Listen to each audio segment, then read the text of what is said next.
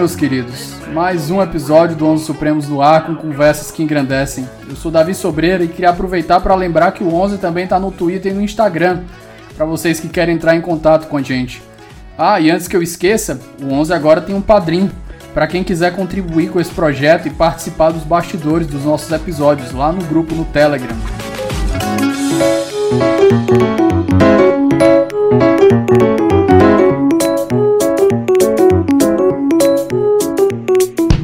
Minha companhia de hoje finalmente é, me deu esse privilégio de estar aqui me acompanhando no episódio de gravação. É uma das, minha, das minhas arrobas favoritas lá no Twitter, junto com o Ricardo Melo, que também está me devendo um episódio, digas de passagem, e o Marcelo Zanini. É, o único defeito do Adroaldo é que ele é um fascista do século XXI, ele gosta de ler livros em aparelhos de videogame, é um amante do Kindle. Mas, fora isso, uma pessoa que eu admiro demais. É, Adroaldo, por favor, se apresenta para o nosso ouvinte. Meu amigo, gostei da sua apresentação aí, viu? é, fascista do século XXI, leitor do Kindle, né?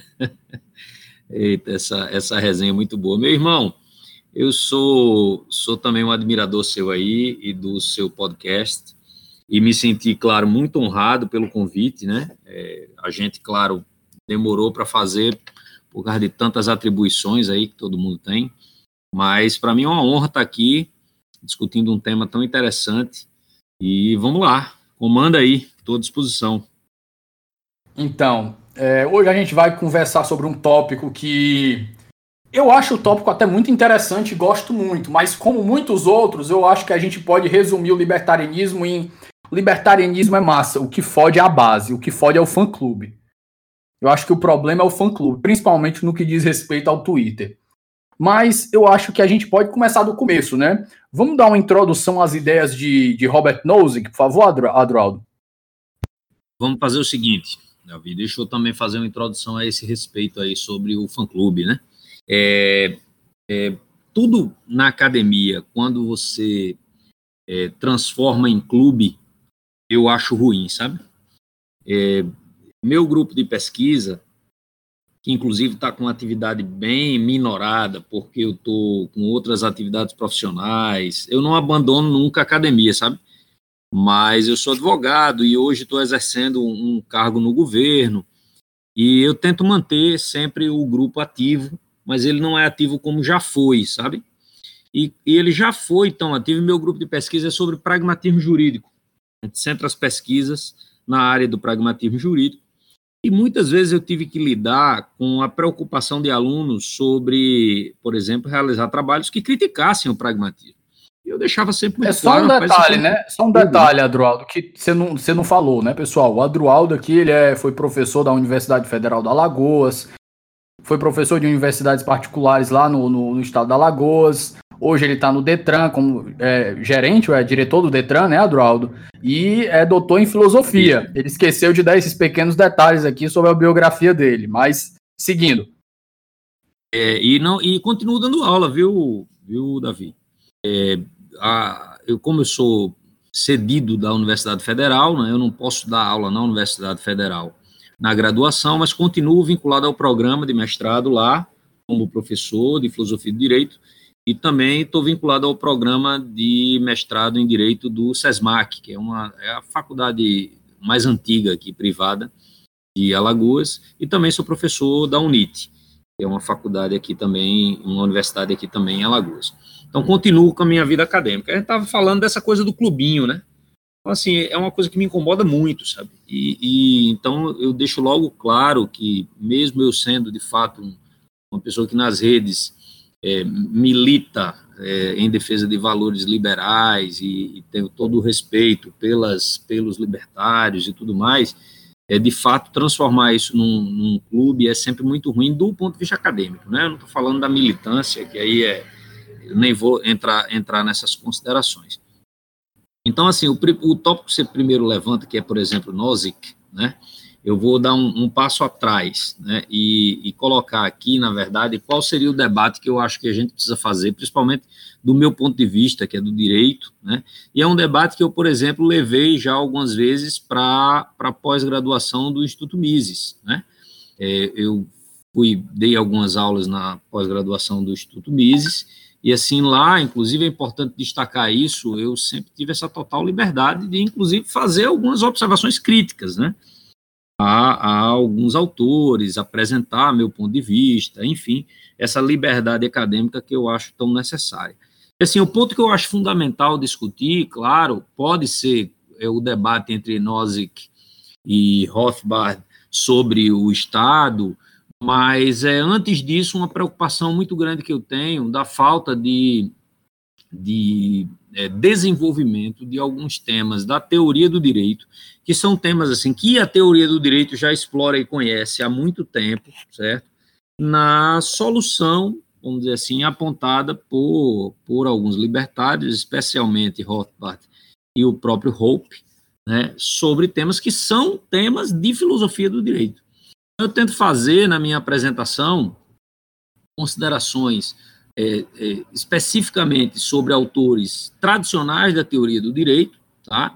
algumas considerações importantes sobre Hayek e como eu considero, por exemplo, que se for para extrair algum material jurídico relevante é, do, dos libertários, a gente tem que começar com Hayek, mas também eu entro nesse debate específico que é tão caro hoje em dia, né, a, a esse movimento libertário, especialmente os argumentos anarcocapitalistas, né, e como, em muitos aspectos, eles falham ao considerar, ao levar em conta temas fundamentais de teoria do direito. Esse é o ponto fundamental que eu começo a, a, a minha, vamos dizer assim, minha argumentação né, nessas, nessas apresentações. Inclusive, estou para terminar um texto sobre isso. Eu recentemente escrevi, a pedido, inclusive, do, do Instituto Mises, um material sobre Rothbard. Mas é um material meramente é, explicativo, sabe, Davi? sem, sem grandes opiniões. É, é para um futuro trabalho aí explicativo sobre Rothbard, mas que vai servir para essas considerações mais específicas que eu estou fazendo. E se você me permite já engatar na, no ponto principal que eu acho que a análise tem que, tem que centrar, é na desconsideração, na minha opinião, de um direito humano, né, de um direito humano que está na base da teoria do direito de John Locke e que, na minha opinião, é negligenciado, tá, tanto pela teoria de Rothbard quanto pela, pela teoria de Hope, que é que são, vamos falar assim, então, os direitos processuais. Eu acho que isso fica um pouco de lado na consideração da, da na, na, discussão do próprio anarcapitalismo, especialmente nos temas jurídicos. Isso me deixa muito preocupado, sabe? Muito angustiado, na verdade, por não Adroaldo, levar em conta. É, rapidinho, a gente vai, talvez a gente deixe mais para frente, mas tem certos termos que tu usa que podem ser muito é, para a gente é muito tranquilo que a gente conversa sobre isso, mas às vezes o ouvinte está meio perdido. Você prefere que a gente faça um link agora para você especificar o que é que é o anarcocapitalismo, ou quando a gente for tratar de Hans Hermann Hoppe, de, de Rothbard, a gente entra nisso? Não, vamos aqui na, na informalidade mesmo. Quando eu tiver Pronto. é buscado demais, tu me puxa para a realidade aí. É. Cara, é o seguinte, o debate, em resumo, né, para deixar bem claro, é sobre a viabilidade moral, né, ou a, a própria moral da, da existência do Estado, né, levando em conta um conceito de Estado bem weberiano, né, todos eles levam em conta, a ideia de um poder monopolista tá, é, territorial sobre o direito de fazer justiça. Em resumo, né, um resumo bem simplificado, é, é isso. Né, e os anarcocapitalistas consideram que esse monopólio em si mesmo é uma violação de direitos. Esse é o grande tema e problema que Nozick, para voltar à sua primeira pergunta, Nozick trabalha no seu, na sua obra seminal, né, o Anarquia, Estado e Utopia. Você Nesse não pode livro, ter, você não pode ter uma instituição que prega, que é responsável por proteger as pessoas enquanto ela mesma é a maior violadora de todos os direitos, entre aspas, diga-se assim, né? Basicamente é isso, né? Então, voltando para nós, que aí eu vou conseguir explicar a, a, a, questão por esse caminho, e aproveitando o seu, seu mote aí, que foi Nozick, né? No, o livro de Nozick é sempre apresentado como uma resposta ao livro de Rawls, de John Rawls, né? que é a defesa de um liberalismo igualitário ou de uma, é, uma proposta de um Estado que, que seja redistributivo. Nozick vai discutir essa, essa proposta de Rawls nesse livro, Anarquia, Estado e Utopia, mas antes de entrar na sua teoria fundamental, que é de que o Estado redistributivo ele é ele viola direitos, ele vai precisar justificar um estado qualquer antes de qualquer coisa, tá? Ele vai ter que lidar com os argumentos dos anarquistas, especialmente os anarquistas de mercado. É, Rothbard é citado por, por Robert Nozick, e ele vai precisar argumentar é, é, pela existência ou não de um Estado em si mesmo antes de discutir o, o Estado redistributivo. E aí, nesse tópico, anarquia, né, é o primeiro, a primeira parte do livro, em que ele vai discutir se um Estado em si mesmo viola ou não o direito das pessoas. E o caminho que ele segue é um caminho bem interessante, porque discute esses tópicos jurídicos que eu estou levantando aqui e que não aparecem na teoria de Rothbard.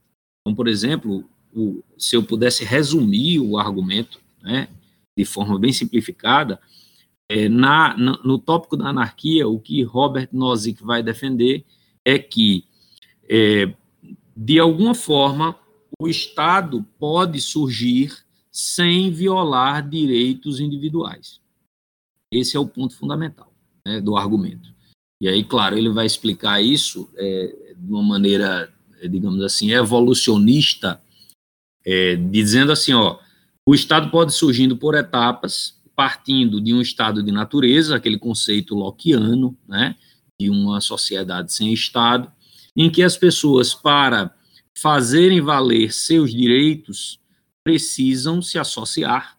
E essas associações, que são associações é, tanto preventivas quanto também de aplicação de justiça, né?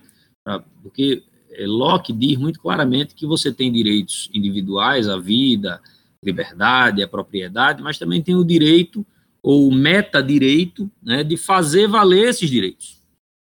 Que é o que os processualistas entendem muito facilmente, né, Davi? Estuda processo aprende lá no início, na teoria geral do processo, logo, que o direito, o direito de ação, eu me lembro claramente de Pontes e Miranda, para falar de um alagoano aqui, amigo nosso, me lembro de Pontes e Miranda.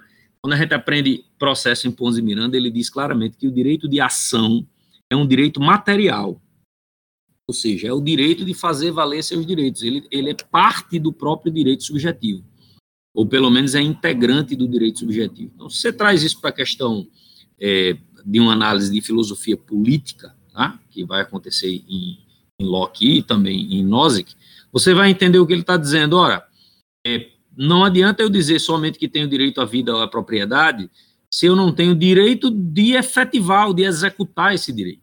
Né? Esse direito de executar a, a, o direito à propriedade é que gera, obviamente, os problemas que os contratualistas vão tentar resolver por meio da teoria do contrato social. Né? É, é, em Locke, a teoria do contrato social é quem vai dar essa legitimidade. Então, é uma, uma hipótese, uma ideia de que as pessoas vão fazer um pacto, e esse pacto vai justificar é, eu entregar esse direito não é, é, e não ficar com ele na minha mão por causa dos vários inconvenientes que o estado de natureza tem. E aí qualquer um que estuda a base dessa, dessa discussão sabe, né, que é a, o, o, incentivo a uma maior violência, o viés que as pessoas têm é, a seu favor, né, na hora da discussão dos seus direitos, na hora das suas lides processuais. Então, sempre que alguém for buscar o seu direito, pode exacerbar e isso gerar uma, uma como é chama aqui, um, círculo vicioso de rixas e vinganças, e enfim, toda essa discussão que a gente conhece tão bem. Qual é a solução de Locke? Então, isso é um, um contrato social. Nozick não vai bem por essa linha, ele vai por um outro caminho, dizendo assim, ó, vamos imaginar então a hipótese de uma sociedade sem Estado e como ela funcionaria.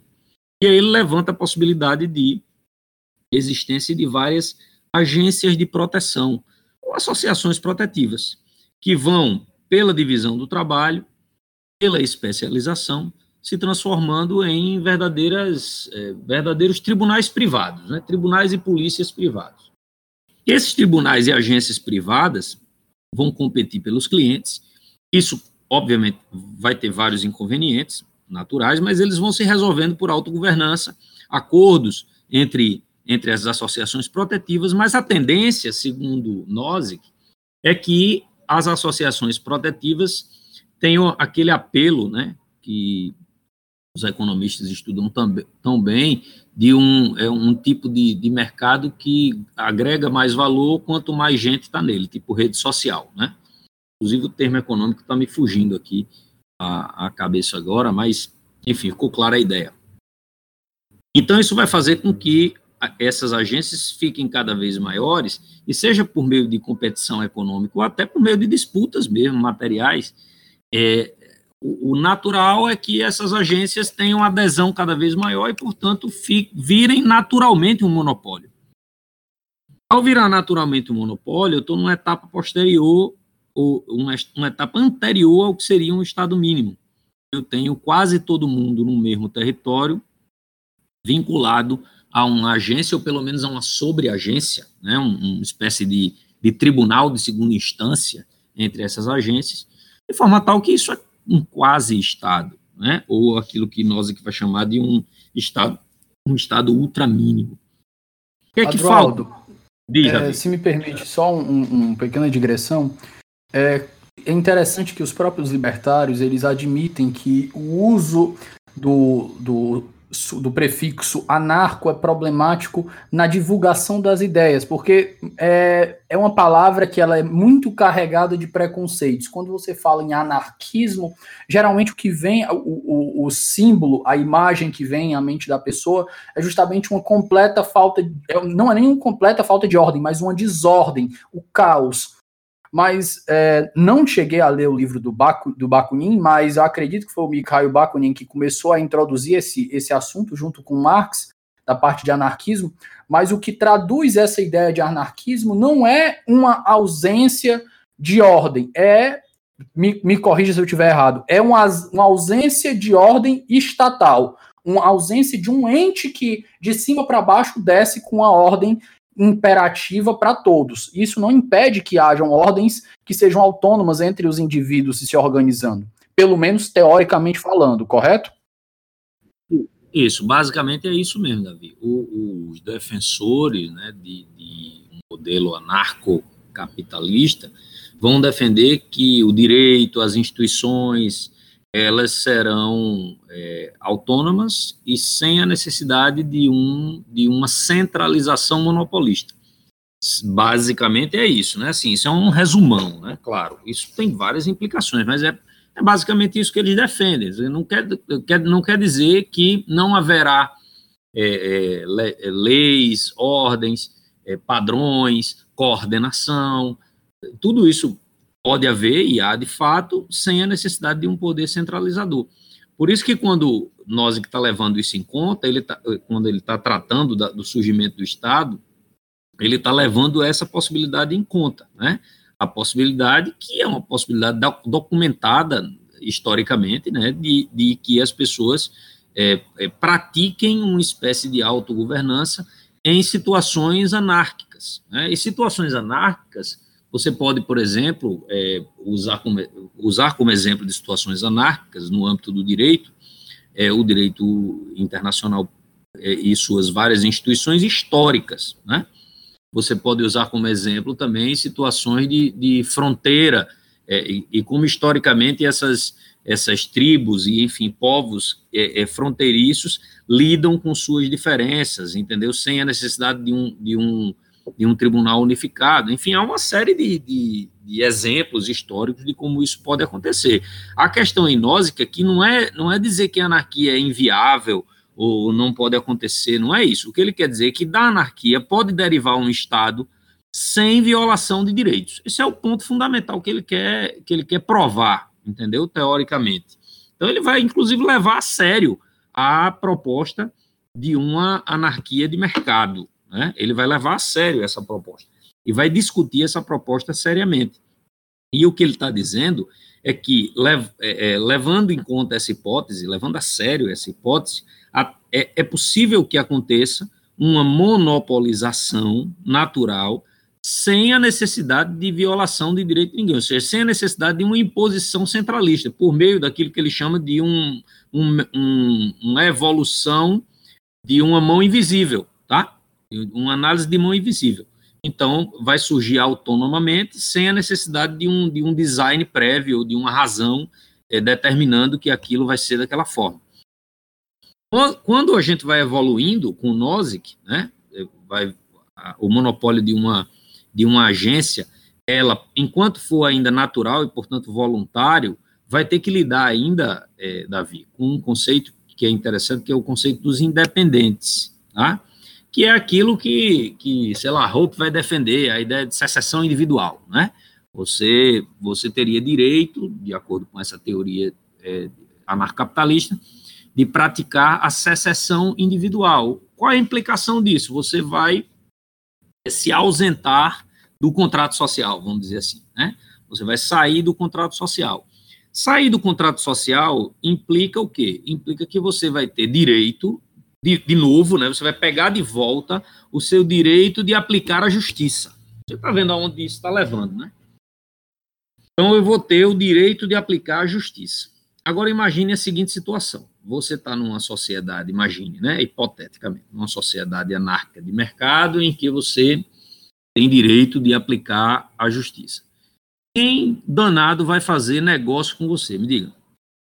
Ninguém vai fazer negócio com você porque fazer negócio com você implica é, uma insegurança absoluta.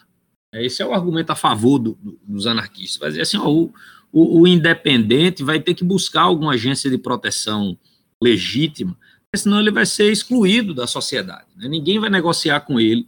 Ou no momento em que você for fazer qualquer negócio, qualquer situação, vai morar num condomínio, vai estudar numa escola, vai sei lá, é, obter um cartão de crédito, qualquer coisa desse tipo, você vai ter que assinar um contrato e esse contrato certamente tem uma cláusula de arbitragem, ou nesse caso aí, uma, uma cláusula envolvendo uma, uma agência protetiva desse tipo. Então, na hora que você vai pensar no independente, você tem que pensar na pessoa que se recusa a participar de todas essas relações sociais, certo? É, para fazer valer o seu próprio direito. Em hipótese, Davi. Isso pode acontecer, certo? Isso pode acontecer. E nós é que está levando em conta essa hipótese. Ele está levando em conta essa possibilidade.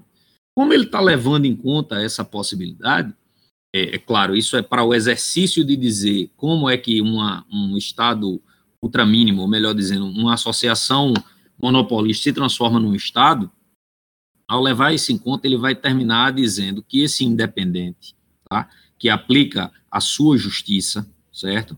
Ele é um risco. Aí é onde chega o ponto fundamental de discordância para com os para com os anarcapitalistas, certo?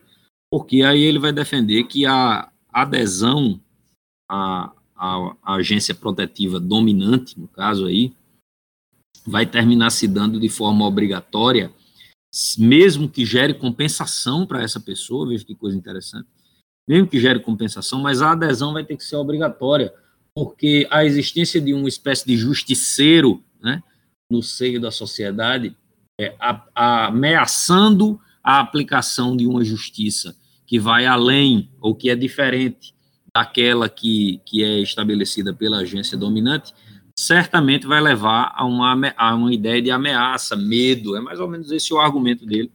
Resumindo aqui, né, muito simplificadamente. E isso vai gerar a existência do Estado. E como é que ele diz que essa adesão forçada, vamos dizer assim, não é violação de direitos? Porque ela está vindo é, é, por causa da ameaça que o sujeito está realizando e ela ainda gera, pode gerar uma compensação. Se, esse argumento não vai convencer o, o anarcocapitalista raiz, como eu diria, um, um Rothbardiano da vida, que já respondeu e não concorda e tudo mais, porque para eles a própria ideia da, da punição ao risco, ou mesmo da normatividade com relação ao risco, já é uma violação de direitos. e isso gera uma contradição inescapável, né? Quer dizer, não tem como você escapar dessa divergência. Eu considero que essa é uma divergência de valores que você não tem como, como é, conciliar. E aí, a partir daí, nós é que vai, é, a, no momento em que ele defende que o Estado pode surgir naturalmente, sem violação de direitos, a partir daí ele vai discutir o Estado redistributivo, e aí a gente já sai um pouco desse nosso tema, né? é, de hoje. Aí ele vai fazer uma discussão é, mais relacionada com a obra de, de John Rawls. Perfeito. Adroaldo, é, depois dessa introdução, nós temos o desenvolvimento dessas ideias a partir não de Mises. Mises também ainda tem uma introdução liberal, mas a matiz do pensamento misesiano é usada por Rothbard e desenvolvida por ele e por Hoppe. E a partir deles que a gente tem realmente é, a ideia do anarcocapitalismo formada. É, eu acho que é correto essa, essa formação. É, acho que sim. Então, eu acho que a gente poderia, a partir desse momento, fazer uma introdução, uma breve introdução nas ideias de Mises e o que Rothbard tirou delas e usou para moldar essa base do pensamento libertário. Eu, eu faria, eu diria um pouco diferente com relação a Rothbard, tá? É, eu diria que de um ponto de vista libertário é, em Rothbard, a base teórica da teoria dos direitos é lockeana, tá? Também, também é em Hope, apesar de, claro, ambos serem é, discípulos de Mises, mas nesse ponto de vista específico das, da teoria dos direitos naturais, eles são lockeanos, certo? E aí, mas eles são lockeanos só em parte só na parte da teoria dos direitos e nem mesmo nessa parte é, completamente lockeanos. Vou explicar por quê. O que é que eles têm de Locke, então? Certo? A tradição individualista, é isso? A, a ideia de que os direitos são individuais, né? a, a ideia de que os direitos são naturais, são prévios a qualquer é, convenção, certo? tudo isso eles retiram de, de Locke, é, uma, é um, o fundamento jurídico filosófico da ética da liberdade de Rothbard é Lockeano. Então, isso é, é muito importante. Mas por que eu disse que é Lockeano parcialmente? É por duas razões. Primeiro, que eles só, só usam a teoria dos direitos de Locke, né? porque a consequência da teoria dos direitos de Locke é um Estado limitado, é um Estado com divisão de poderes, é um Estado que está limitado pela divisão e limitado pelos direitos, né, pelos direitos naturais. E, claro, nem Rothbard nem, nem Hope aceitam isso. Né, eles não vão até aí. Eles param na, na teoria dos direitos, nos direitos chamados direitos naturais, que são individuais, e é esse individualismo que eu digo que eles pegam de, de Locke, tá? Esse é o ponto fundamental. O outro é o seguinte, que eu acho que eles também vão além de Locke, é da importância que eles dão ao direito à propriedade. E aí entra na, na, nos tópicos que eu acho importante fazer a, uma espécie de observação crítica né, com relação ao direito, à teoria do direito. Quando eles focam tanto na teoria do direito à propriedade, eles levam em conta um direito à propriedade, primeiro, lockeano, certo? Portanto, individual, é, delimitado, um direito à propriedade que não leva em conta as várias possibilidades que ao longo da história do direito, né, a propriedade sempre teve, a, so, a sobreposição de direitos dentro do direito à propriedade, nada disso eles levam em conta, né, a discussão, é, é a diferença entre posse e propriedade, usufruto, esse tipo de, de, de discussão que qualquer um na área de, de direito das coisas é, tem que lidar, né, e mesmo na história do direito à propriedade tem que lidar. Então, é importante observar que na ética libertária, e eu estou usando esse termo ética libertária, é do próprio Rothbard, tá? É, o direito à propriedade é muito abrangente, certo? Com relação aos, aos outros direitos, certo? Ele é, na verdade, aquele que, que, que justifica todos os outros, porque ele está baseado também no conceito de autopropriedade, que também é lockeano, e que gera todos os direitos. Então, se eu sou dono de mim, tudo aquilo que eu produzo também é meu, como se fosse uma extensão do meu próprio corpo. Né? Então você pega isso e leva às últimas consequências para justificar os direitos de propriedade, que isso também está em nós e que todos os lockeanos vão nessa mesma linha. Qual é a diferença é, com relação aos anarcocapitalistas e o próprio Nozick ou até o próprio Locke? É que isso leva à impossibilidade para os anarcocapitalistas, do ponto de vista moral, claro, do ponto de vista da ética, de qualquer relativização dessa propriedade. E aí é o ponto que eu também considero que eles não foram tão longe quanto, ou melhor, foram mais longe que Locke, né?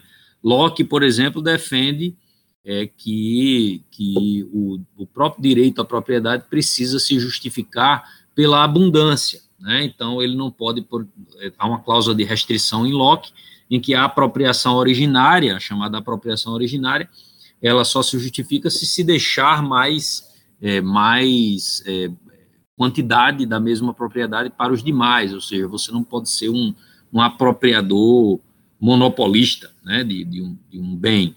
Então, esse é um ponto também que Rothbard não leva em conta.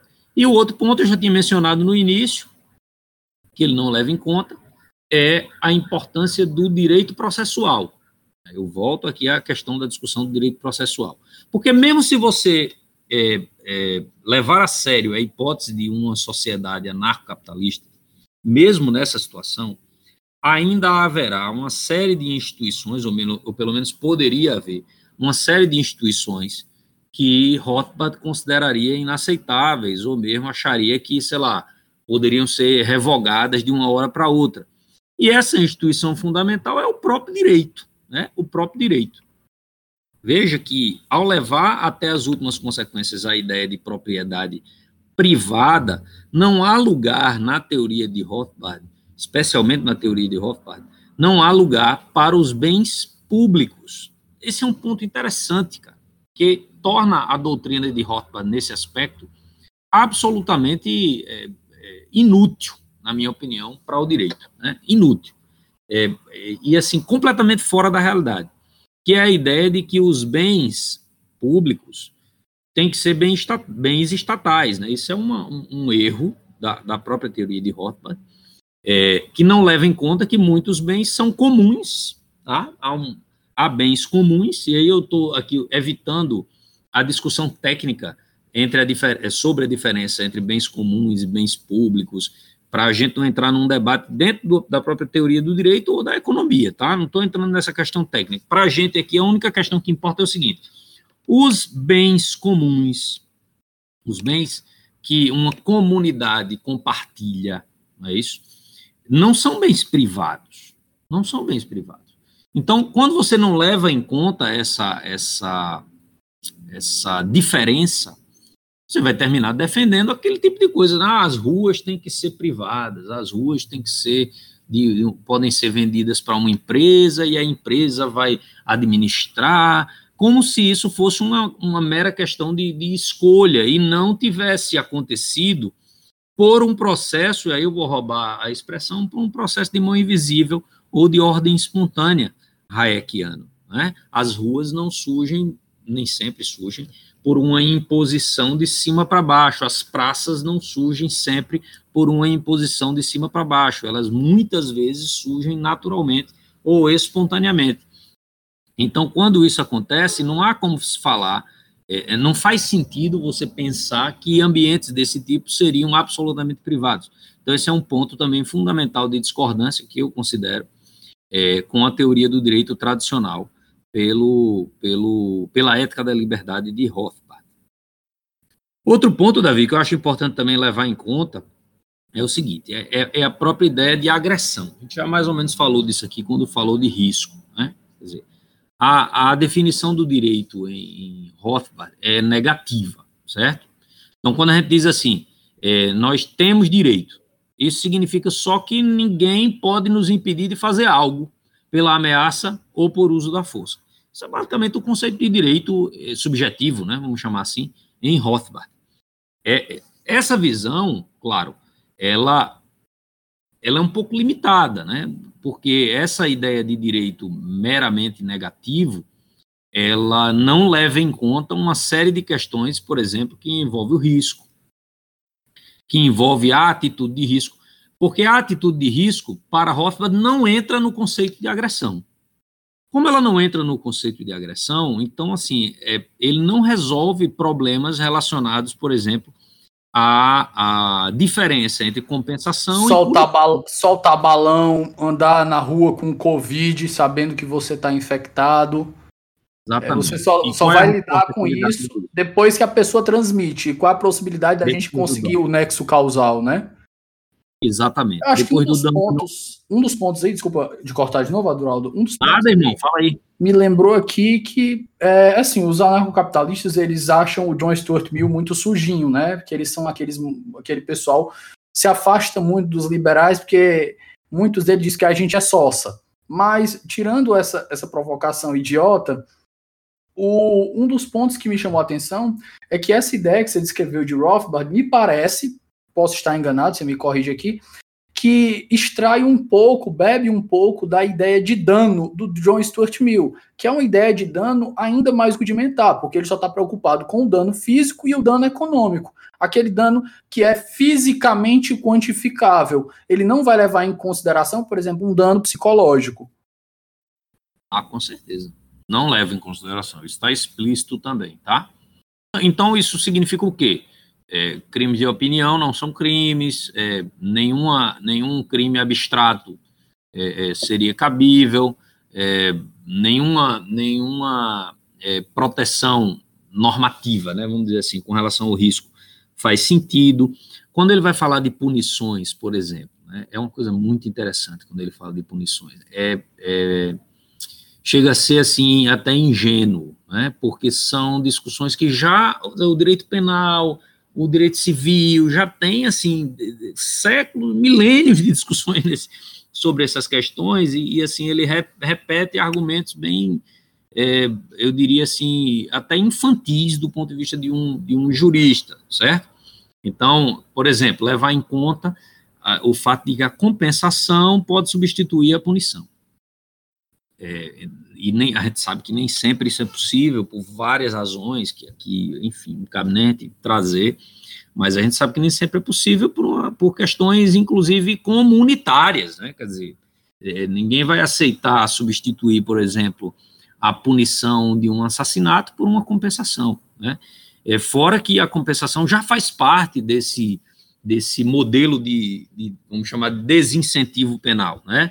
É, não é só a, a, o medo da cadeia, tem a compensação já também. Então, quando ele vai tratar dessas, desses pontos né, relacionados ao direito penal, assim, é uma coisa bem, é, bem infantil mesmo, sabe? E um outro ponto, eu já falei dele, toda vez eu, não, eu esqueço de desenvolver, que é a, a, a, relação entre direito e justiça, a aplicação do direito, não o direito processual, né, a questão dos tribunais. É, é, muito interessante, cara. Ele, ele não consegue entender o problema epistemológico, certo? Epistemológico, palavra bonita, que envolve o direito, o direito no, do ponto de vista da aplicação e da interpretação, certo? Todo advogado, jurista, estudioso do direito e tal, estudante de direito, ele entende que há um problema é, epistemológico que está relacionado à diferença entre, vamos usar o termo aqui que processualistas gostam, verdade processual e verdade real, certo? Essa discussão que a turma de direito entende mais ou menos. Às vezes eu pego um outro aluno meio assim, é, confuso ou, ou, perplexo com relação a isso, mas, mas normalmente as pessoas que lidam com direito entendem e tem que entender, porque senão vão endoidar, né? Se você não entender isso. Se você não entender que é, é há uma distância, um, para usar um termo que João Maurício Deodato gostava de usar, um abismo gnosiológico entre a aplicação do direito e a verdade factual, se você não entender isso, você não vai entender a importância do advogado, a importância do devido processo legal, a importância do direito à defesa. Então, se você não leva em conta nada disso, você vai terminar fazendo assertivas é, simplórias, com relação a quem é culpado ou inocente. Então você vai dizer assim: não, quem é culpado deve ser punido. Bom, ok. A, a, grande discussão dentro do direito processual é como determinar a culpa. Como determinar a culpa. E claro é, é que isso é uma questão fundamental também para você entender como deveria ser organizada uma sociedade é, anarcocapitalista de um ponto de vista da aplicação do direito. E aí, aí é, é, Rothbard e o próprio Hoppe também, sabe, é, menos, mas, enfim, também é, imagina que essa a, a, venda desses serviços né, vai proporcionar é, naturalmente uma, uma segurança, né, ou, ou, pelo menos um, um mínimo de segurança, sem levar em conta a discussão de quais direitos processuais é, esses tribunais precisam é, obedecer. Rothbard fica na linha apenas de exigir que esses tribunais, na cabeça dele, em resumo, é o seguinte: é, ninguém vai se associar a um tribunal que decida suas causas por, sei lá, por jogando a moeda, certo? Ninguém vai se associar. Ninguém vai se associar a um tribunal que não tenha métodos de solução de conflitos robustos, né? que, que não dê direito à defesa e tudo mais. Então, naturalmente, os tribunais vão surgir é, é, dessa maneira e, portanto, aqueles que tenham mais eficiência é que serão demandados. Até aí nós temos uma, uma posição, né, uma posição, é, de certa forma, até racional, né, desse ponto de vista.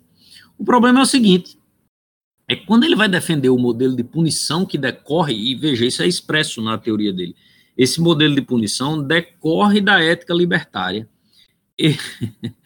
Ele vai de defender uma ideia de, de, proporcionalidade que nada mais é do que um, um princípio de olho por olho, dente por dente. Expressamente, né, ele vai defender. Que, que, aliás, esse seria o modelo ético correto isso me deixa assim, sem entender um pouco, e na verdade eu entendo, falta justamente aí uma, uma leitura mais é, é, densa da própria história do direito, que isso já foi discutido, né? Assim, isso não é uma coisa nova, não surgiu do nada. E as pessoas ficam repetindo essas, essas infantilidades sem, enfim, sem medo. Adroaldo, um dos pontos é, que me chamou a atenção também foi na minha conversa com o Pontinho, que ele apontou alguns artigos, as ideias da Nussbaum, mas um dos artigos que ele apontou que mostra muito esse pensamento que se encaixa muito na ideia de Nozick dos, dos que seguiram a mesma linha dele.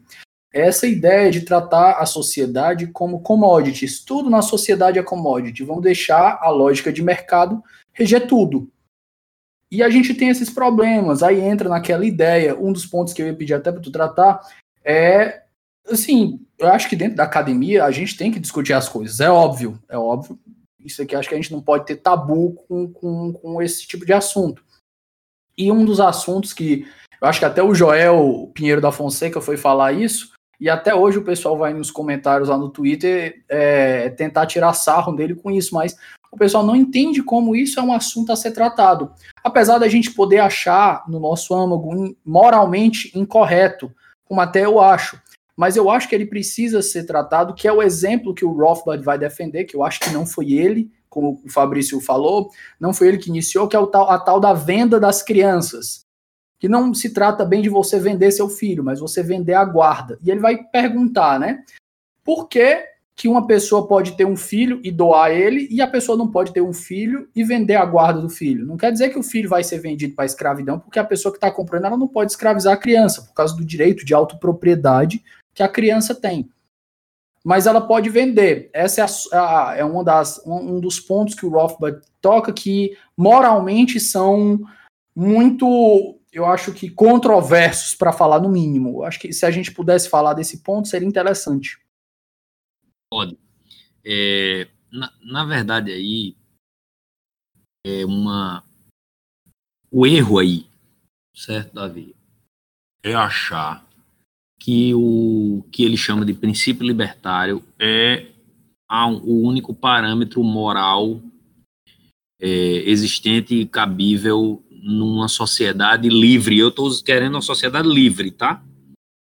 Ou seja, é, é deixar de levar em conta que certos valores comunais, ou comunitários, melhor dizendo, históricos, certo?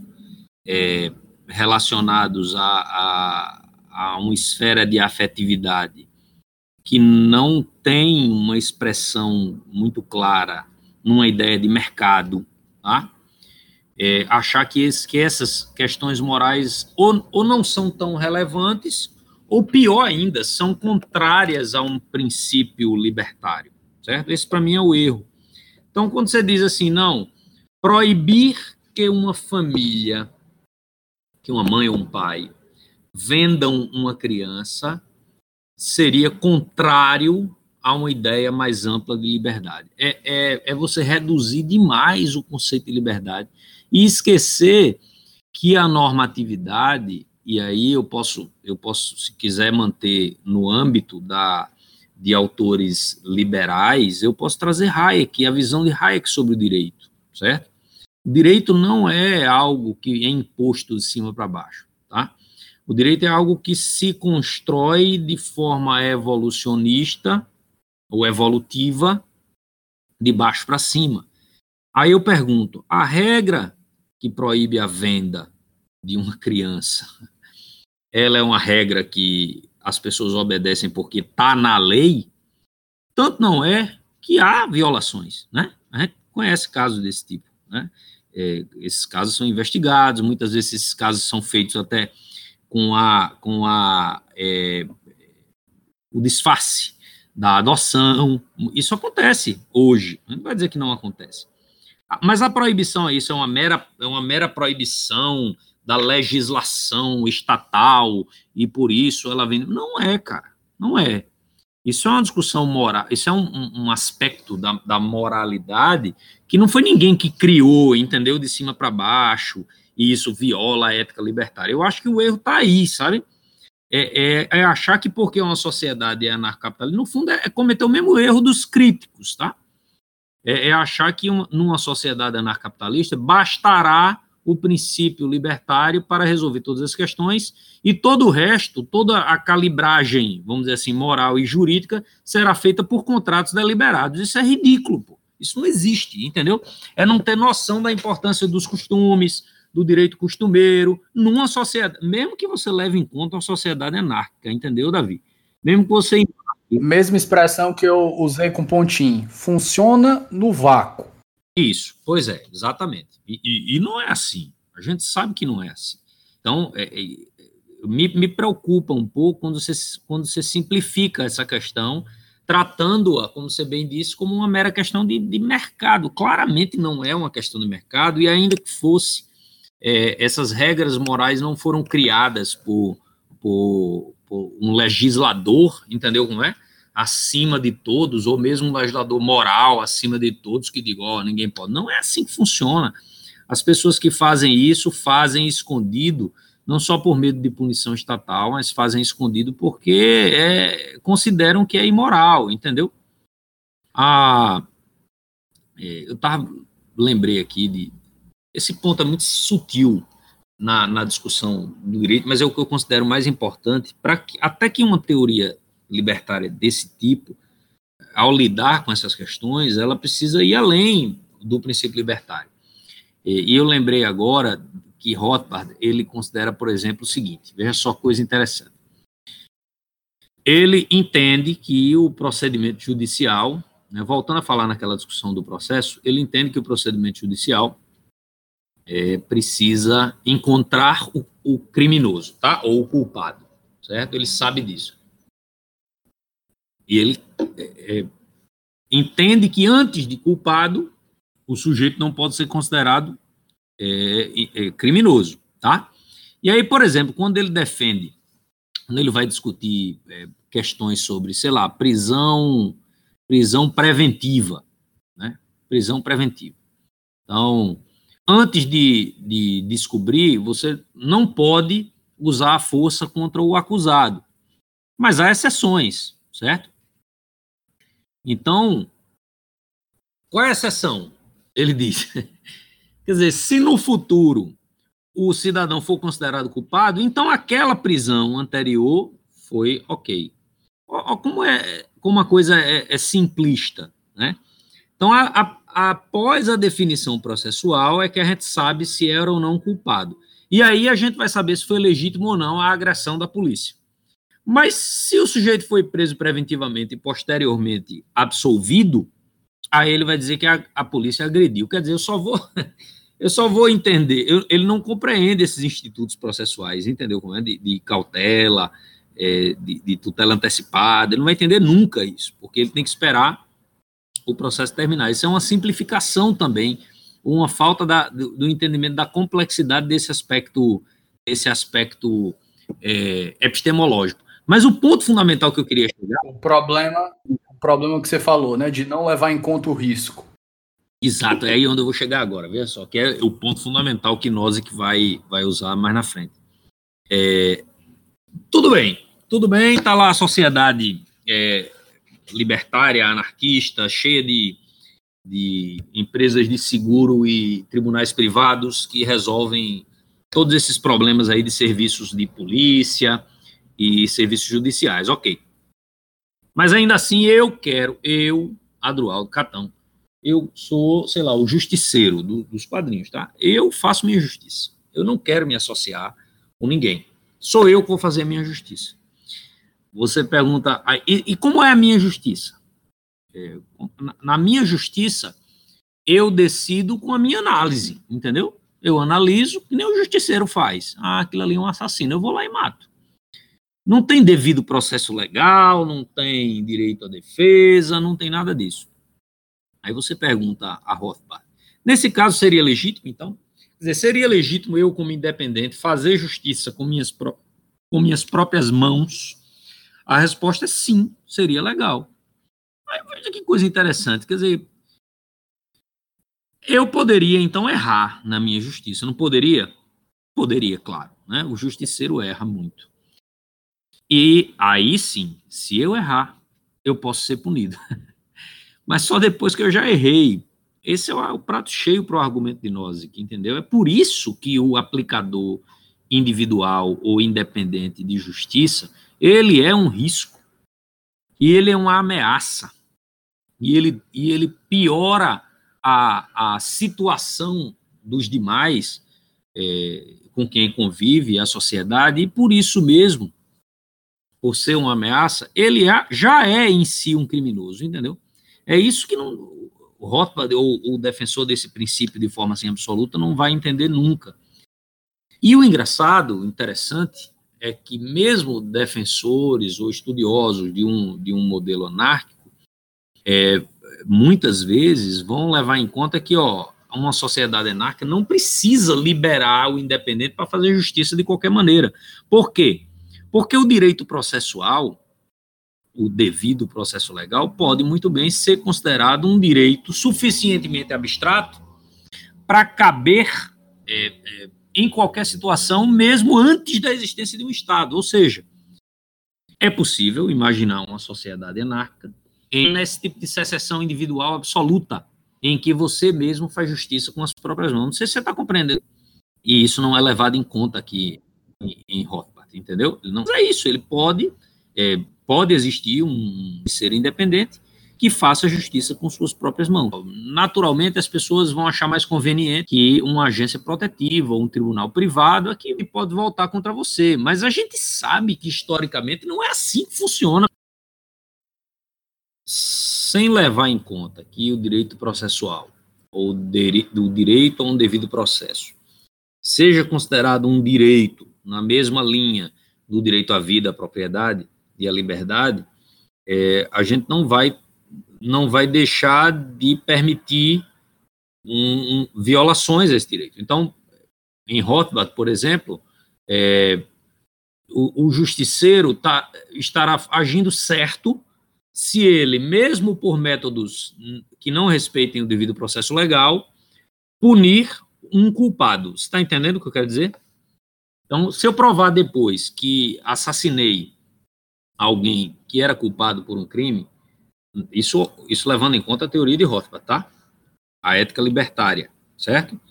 Se eu vou lá e, e puno alguém que posteriormente, vamos lá, eu sou acusado depois, ó, aquele justiceiro lá, ele puniu e, e, o sujeito é inocente. Aí eu vou lá e provo que ele era culpado. Meu ato, de acordo com Rothbard, não deve ser punível.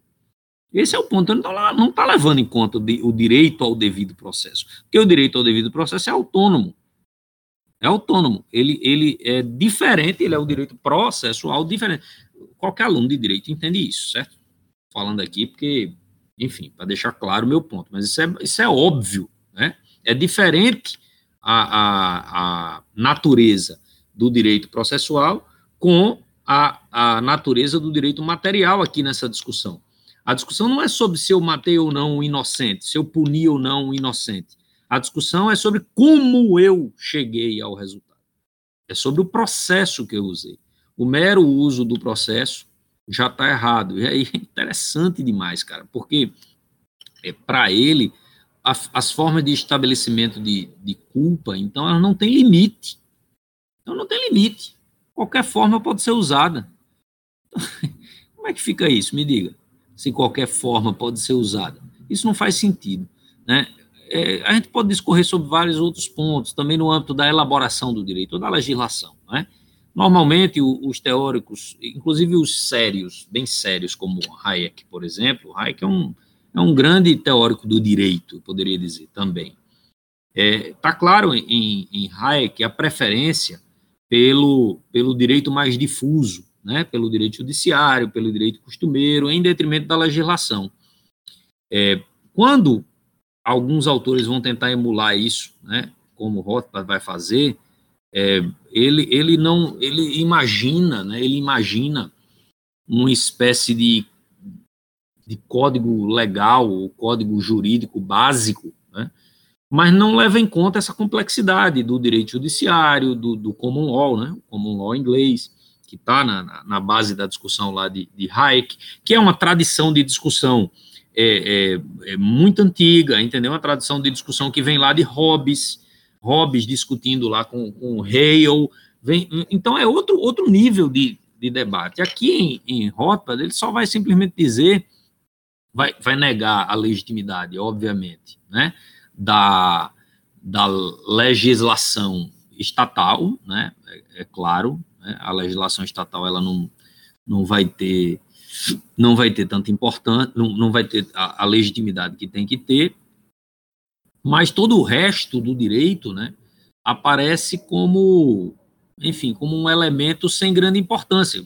Eu imagino que não, não era o objeto também da discussão, né, isso teria que ser um, uma discussão a posteriori, mas não, não, não fica claro para onde você pode ir. Essa ideia de um código, uma espécie de código baseado num, sei lá, num, num costume antilibertário, por exemplo. Né? O que é que pode acontecer nessa situação? Se o costume da sociedade for antilibertário, ele, não, ele simplesmente responde que o código tem que ser baseado num princípio libertário. Bom, mas como é que vai se estabelecer isso?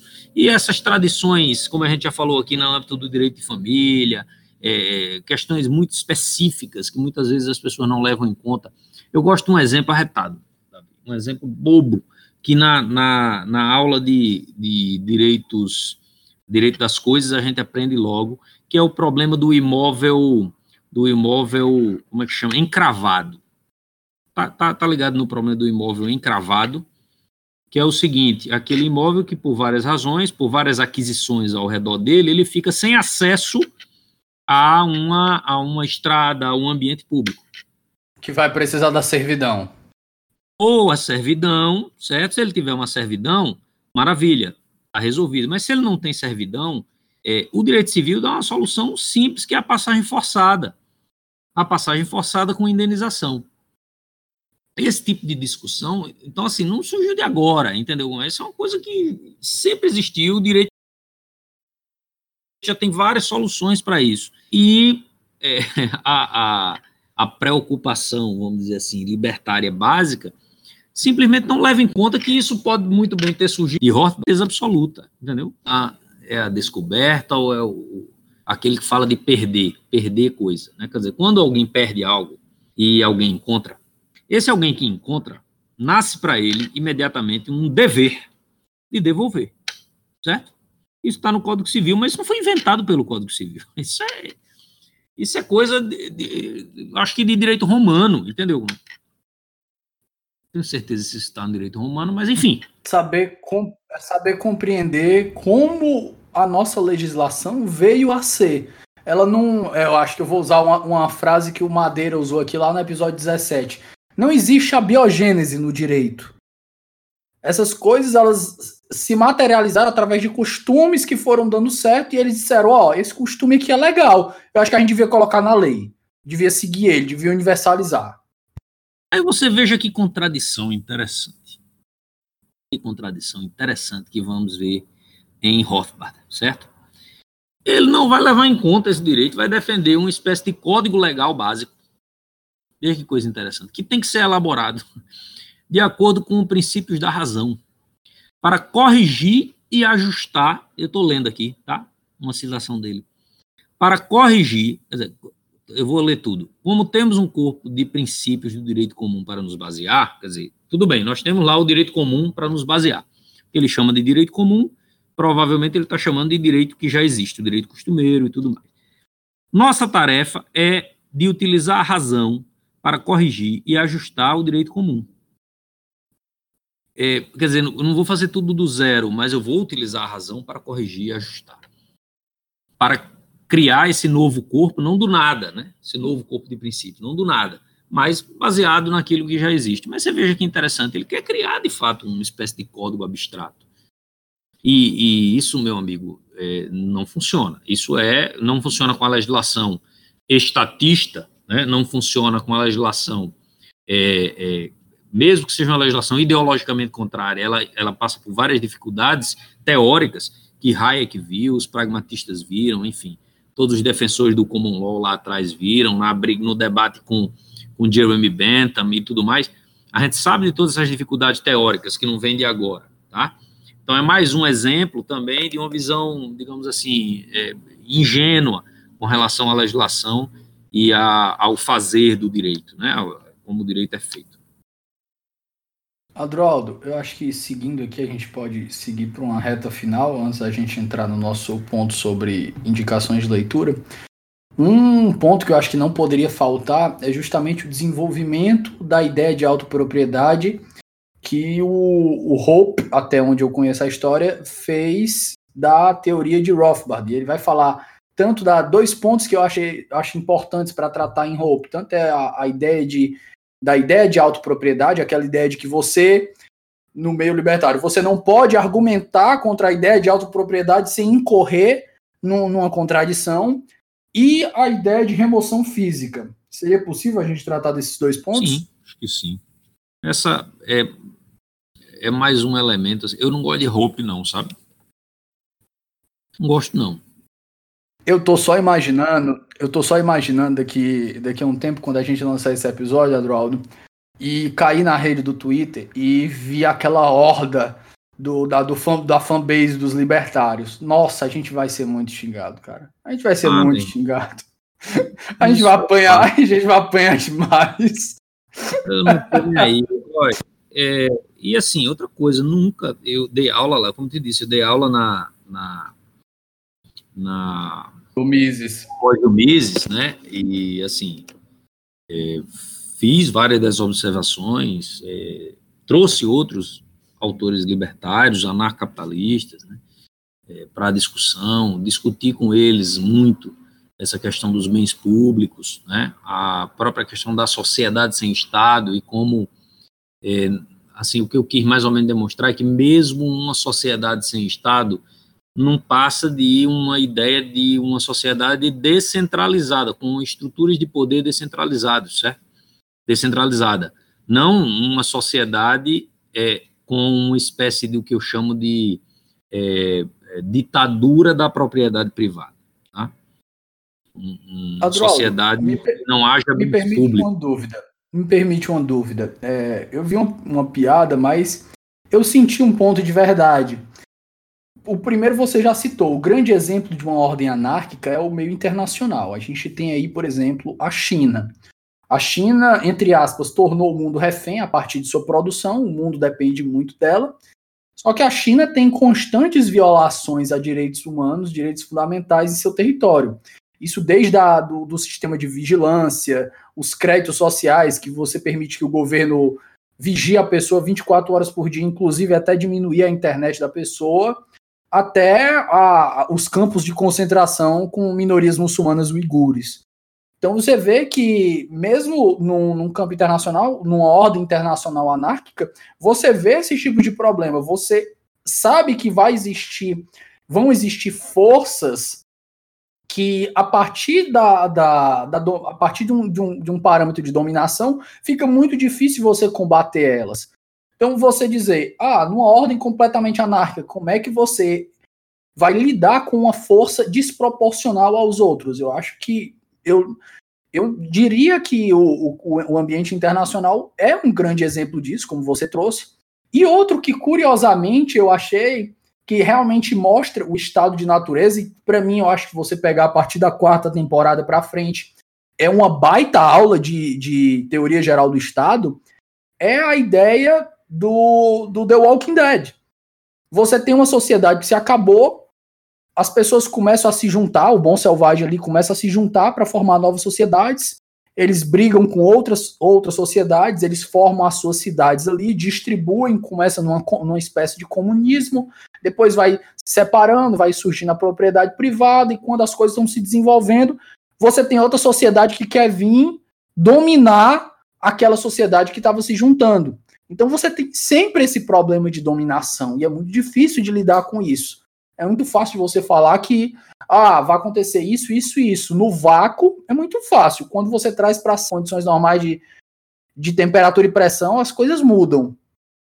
É, outra coisa, assim, o que, eu, o que eu gosto de destacar, antes de qualquer coisa, é que pensar uma, uma sociedade anárquica, como você bem disse, assim, no vácuo, né, ela, além, ela não faz sentido tá?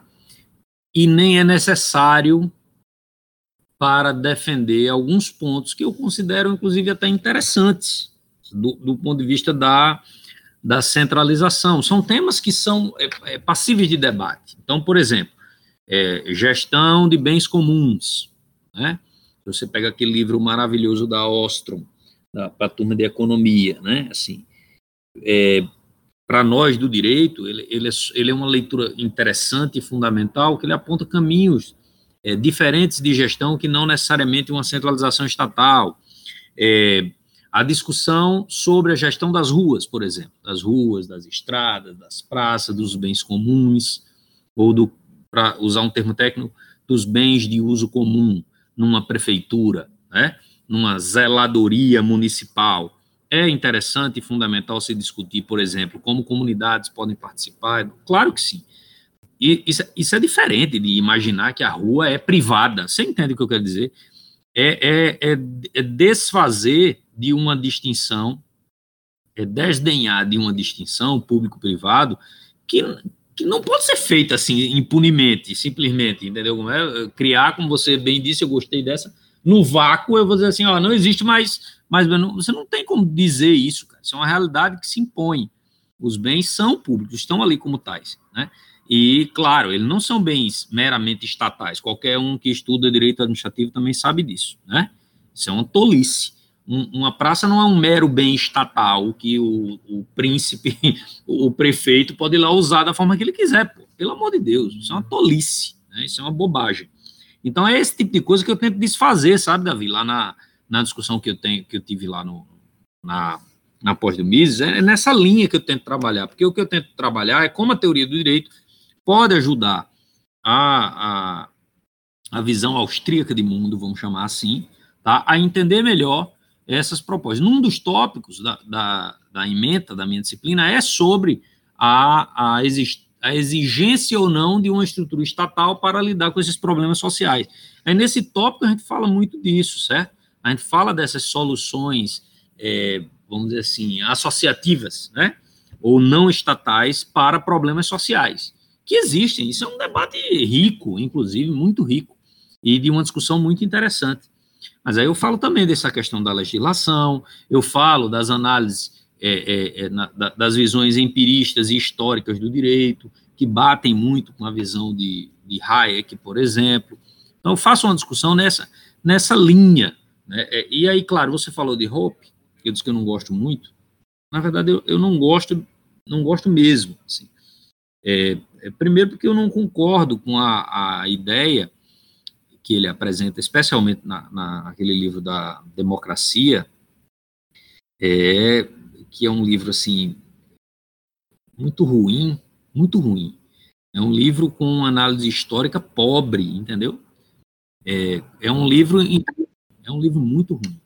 A, a, mas assim o que eu especialmente não gosto é que ele considera expressamente que o libertarianismo tem que ser conservador. Isso é muito interessante, né? É, e que o movimento libertário, né, é, tem que também combater o que ele considera, vamos dizer assim, o que ele considera posturas é, ou estilos de vida, né, é, multiculturais, caros à esquerda. Né. Eu estou lendo até um trecho aqui sobre isso, que ele diz assim, é, deixa eu só voltar aqui rapidinho, que os libertários falharam em reconhecer e os verdadeiros libertários não podem deixar de, enfatizar é que a restauração dos direitos de propriedade privada e da economia laissez-faire implica um aumento forte e drástico da discriminação social, eliminando rapidamente a maior parte, se não a totalidade, das experiências de estilos de vida multiculturais e igualitaristas, tão caras aos libertários de esquerda. Em outras palavras, os libertários devem ser conservadores radicais e intransigentes. Isso é basicamente o, o que eu discordo né, da, da, da, premissa mesmo do autor ao escrever essa análise da democracia, né, considerar a democracia como uma, uma espécie de, de depravação da, da, da sociedade ou da civilização, como ele chama, que é algo que, na minha opinião, vai de encontro aos próprios dados aí históricos e tudo mais, mas assim também porque é um livro que termina para que para aplicar esses esses preceitos, né, a obra enfim, de Hoppe para aplicar esses preceitos, é, vai terminar defendendo isso que você falou aí, a, a, porque é, é o que eu chamo de ditadura da propriedade privada. Se tudo é propriedade privada e se o uso da propriedade privada também ele ele é vamos dizer assim absoluto, né, com relação à vontade do proprietário, é, mesmo que a propriedade seja compartilhada, uma espécie de condomínio, né? É, mesmo assim, é uma espécie de ditadura de propriedade privada. Então, se tudo é propriedade privada, a ideia de remoção é, dos indesejados, né? Ela é obviamente permissível numa situação dessa. Isso vai de encontro a tudo que eu considero a verdadeira essência de uma sociedade livre, né? Uma ideia de uma sociedade aberta, com espaços públicos, é, de, é, com liberdade nesses espaços públicos para discussão, debate, com a, a delimitação, acho importante a delimitação entre o que é público e privado, isso é importante, né? Saber essa fronteira o mais claramente possível entre o que é público e privado, e não simplesmente eliminar essa fronteira, imaginando que tudo é, possa ser é, privado, que obviamente não, não tem como acontecer, a, a não ser que, obviamente, você regrida a um estágio é, social é, menos civilizado e, e, e separado, né, é, é, autárquico, e, e, essas situações em que uma sociedade vive com grupos autárquicos, a gente conhece historicamente, são sociedades bem menos livres, são sociedades é, extremamente incivilizadas, são sociedades, é, contraditoriamente ao que defenderia um libertário, são sociedades com pouco comércio, são sociedades, portanto, é, em resumo, menos livres. Então, eu, eu considero que, que essa obra, enfim, ela, ela é um. Gosto não, não gosto não, Davi. Você percebeu, né?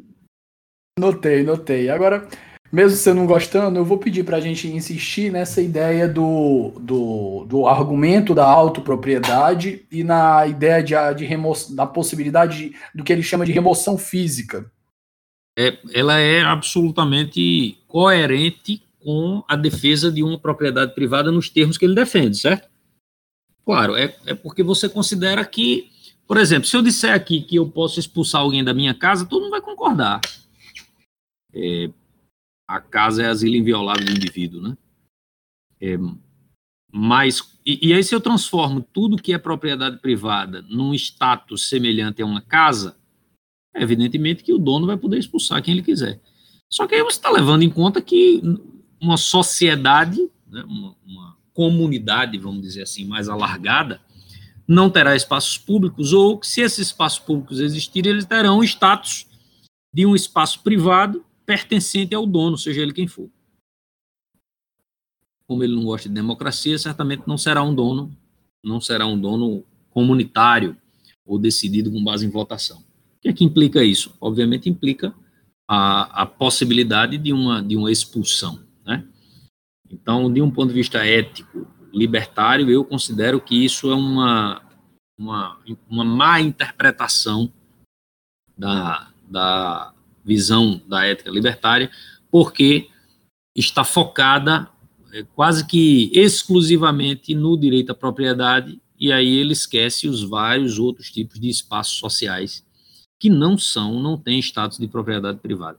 Não é que não devem ter, não tem de fato, certo? Não tem de fato, historicamente falando. Então, é, é mais ou menos essa ideia que eu, eu soltaria nesse aspecto.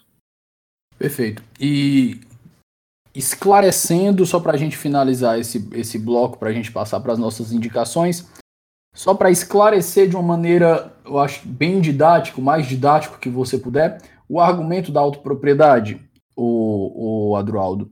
Porque às vezes é muito complicado quando você se introduz nessa ideia de libertarianismo, para quem não é familiar com isso, você receber esse, esse boom que ele diz. Ó, oh, não, é o seguinte: nós temos direito ao nosso corpo, nosso corpo é nossa propriedade, autopropriedade, e ao argumentar contra isso e não violar nossa propriedade, você já está confirmando o nosso argumento.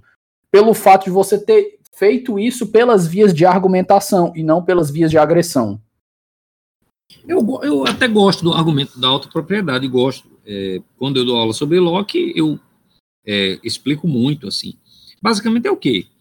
É a ideia de que, como cada um é dono de si, e essa seria uma ideia natural, decorrente da própria natureza, já que cada um nasce com um corpo, como cada um é dono de si, qualquer é, uso indevido ou não permitido do corpo do outro seria a violação de um direito natural, que, é, como eu já disse, é, é abrangido pela noção de propriedade. Perceba bem, se eu sou dono do meu corpo, ao ferir alguém, estou ferindo o corpo da pessoa. E isso, obviamente, vai atentar contra a vida dela. É, e atenta contra a vida por quê? Porque eu estou violando a propriedade dele. Do mesmo jeito, a ideia de liberdade, tá? Se eu escravizo alguém, é, se eu escravizo alguém, eu estou usando o corpo desse alguém contra a vontade dele, portanto, estou instrumentalizando a propriedade dele a meu favor.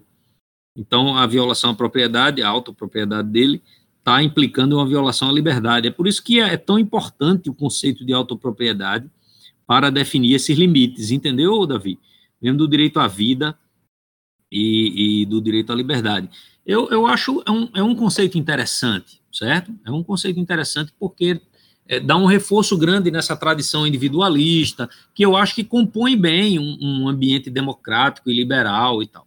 A grande questão é quando você exacerba essa, essa discussão. O primeiro problema é quando você vai passar da autopropriedade para a propriedade dos bens, né? Aí você, por exemplo, se continuar em Locke, você já vai ver que essa passagem ela não é absoluta, tá? Você, você tem uma exigência em Locke que não é uma exigência simples a exigência de você trabalhar né, para alterar a natureza, e portanto você está usando seu corpo, é uma exigência grave, uma exigência drástica. É, a, a, aquisição originária, que fundamenta também a aquisição derivada, vamos chamar, usar os termos que, que os teóricos usam, é, tá tudo lá fundamentado na autopropriedade, mas a passagem de uma para outra você vê que tem implicações. E no meio do caminho eu falei aqui da restrição, né? é, eu, eu posso adquirir originariamente uma propriedade desde que sobre para os demais. Está em Locke, tá? Então, essa é uma exigência também fundamental. Então, não, é, levar o argumento da autopropriedade, como o Hope faz, para o argumento de que tudo, todas as propriedades sejam propriedade privada, aí é um, é um salto que eu não considero correto, tá? Não considero correto, e principalmente que está baseado em Locke. esse salto é um salto, enfim, é, que se distancia demais do ponto original na minha posição. Seguindo para o ponto final, Adroaldo, vamos para as nossas indicações. É, fique à vontade para fazer indicações de livros, a, quiser indicações de filmes, séries também que entrem no assunto. O microfone é seu. Vamos indicar os livros que a gente citou aqui, né? A gente citou Nozick, Anarquia, Estado e Utopia. Eu citei Hayek, é, e eu acho que um, um, livro que todo estudante de direito é, poderia ler de Hayek é o Constitutions of Liberty, né? Os Fundamentos da Liberdade. É um, bom livro, um livro que, que eu considero como um livro essencial para o direito constitucional, para a discussão sobre uma sociedade livre e de um ponto de vista é, é, jurídico, é né? muito interessante. É, vou indicar também para leitura o que eu citei aqui de Rothbard. É, deixa eu abrir aqui. Ó. Eu citei foi o Governo e Mercado. E eu citei também, cadê ele aqui? O Manifesto Libertário. De Rothbard.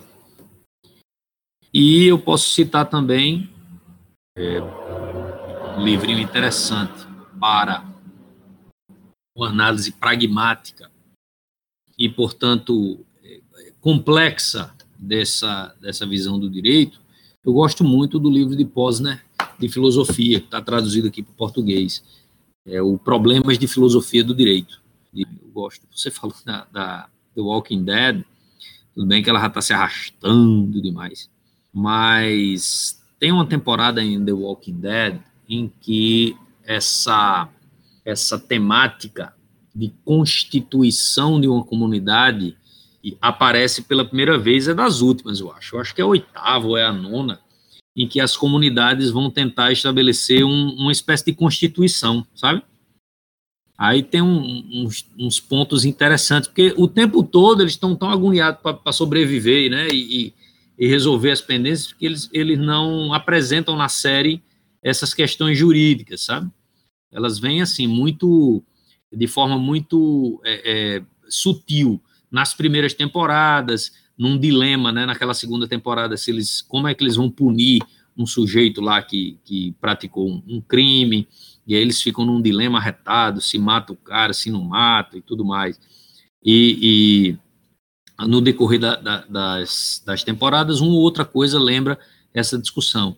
Mas nessas últimas, não sei se é a última ou a penúltima, eles estão nessa discussão de, de criar um, uma espécie de constituição que une as três comunidades, estão querendo assinar um papel, entendeu? Como é que tem toda uma simbologia aí, é, que eu acho que é bem interessante para ver como, como essa sutileza com relação ao direito aparece na série. É muito legal.